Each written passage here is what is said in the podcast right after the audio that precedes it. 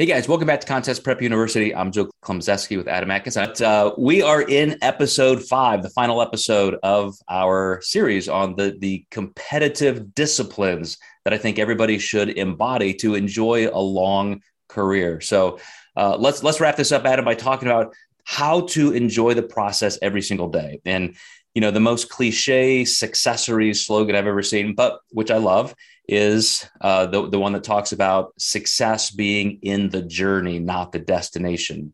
And, and I, I there's just, even though that's so simple, it's so true. And when I see competitors who really love the sport, who really love the process, it's because they just enjoy the values that they can align with. So being healthy, training hard. Uh, you know, I haven't competed in 15 years, and here I am. I'm still very involved in the sport. I still love it. I still train every day. My back is trashed because of a monster deadlift session I had yesterday. I have no plans of getting on a stage ever again and winning anything, but I still love it that much because I love the daily process. I love the daily disciplines. I love what it does for my health you know even the aesthetic you know without competition there's just so much to enjoy and I feel like too many competitors just get stuck in the status of what happened at their last contest. And um, I, would love to hear how you try and help clients navigate that. Yeah.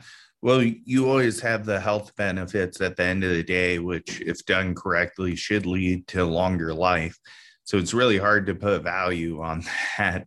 Um, but second, um, I like kind of showing my clients that other people have it harder than them. So you have wheelchair bodybuilders, people, mm-hmm. they're amputees training. Um, I really look to a lot of that stuff for motivation um, on those hard days.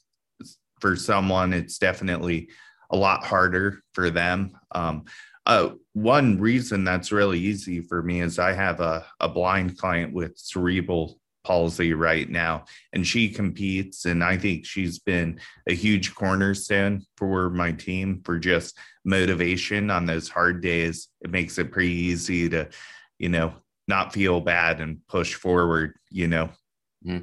you know I, I, you made me think of a client of mine who you know w- without any hardship as you described just somebody who is a master's level competitor who is one of those people who embodies everything healthy about life. And I mean, you know, her entire diet, she wouldn't conceive of eating a processed food or something that was just a dessert or sugar without it being prepared in a way that that she knew was healthy.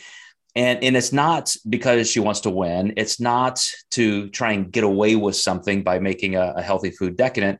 She just loves the process of being healthy and, and she values that as much as anything and outside of just the randomness of of disease and accidents and that kind of thing you know I, I, had a thought the other day that the people who truly win in this lifestyle and sports are those who enjoy the longest.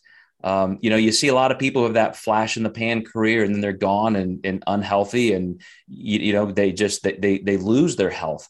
And then you see the people who are 50 60 70 80 showing up still loving life at every level and again, I just think that those are some of the values we have to start aligning ourselves with so that we can truly feel like we're winning every day, not just looking at the competitive calendar.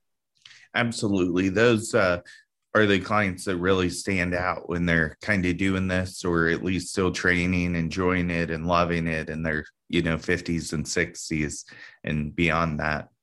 They, they truly become our icons and heroes, right? Like, like we're, we're sitting here talking about clients we know and I was just at the WNBF World Championships in Vegas, and some of the people I competed with and who were in a generation above me. And now I see them on the judging panel, like still super lean, healthy, fit, training hard. And as I said, they're still loving every aspect of the sport because they've they've just had that mindset, that that discipline, that it's it's all about what I'm doing for me internally, not just mantel hardware. Yeah, absolutely. All right, guys. Well, we'll we'll leave you there. Uh, we just wanted to make sure we insert occasionally a series that talks about something different than the physiology, what's happening in inside cells, and how to get shredded for contests and win. I think these are these are incredibly important topics to make sure that we all support each other, support ourselves, uh, you know, inside emotionally, intellectually, and and really look for the the pure joy and contentment and happiness that this kind of sport can give us this kind of endeavor. So uh, as always thanks adam and we will see you guys next time in contest prep university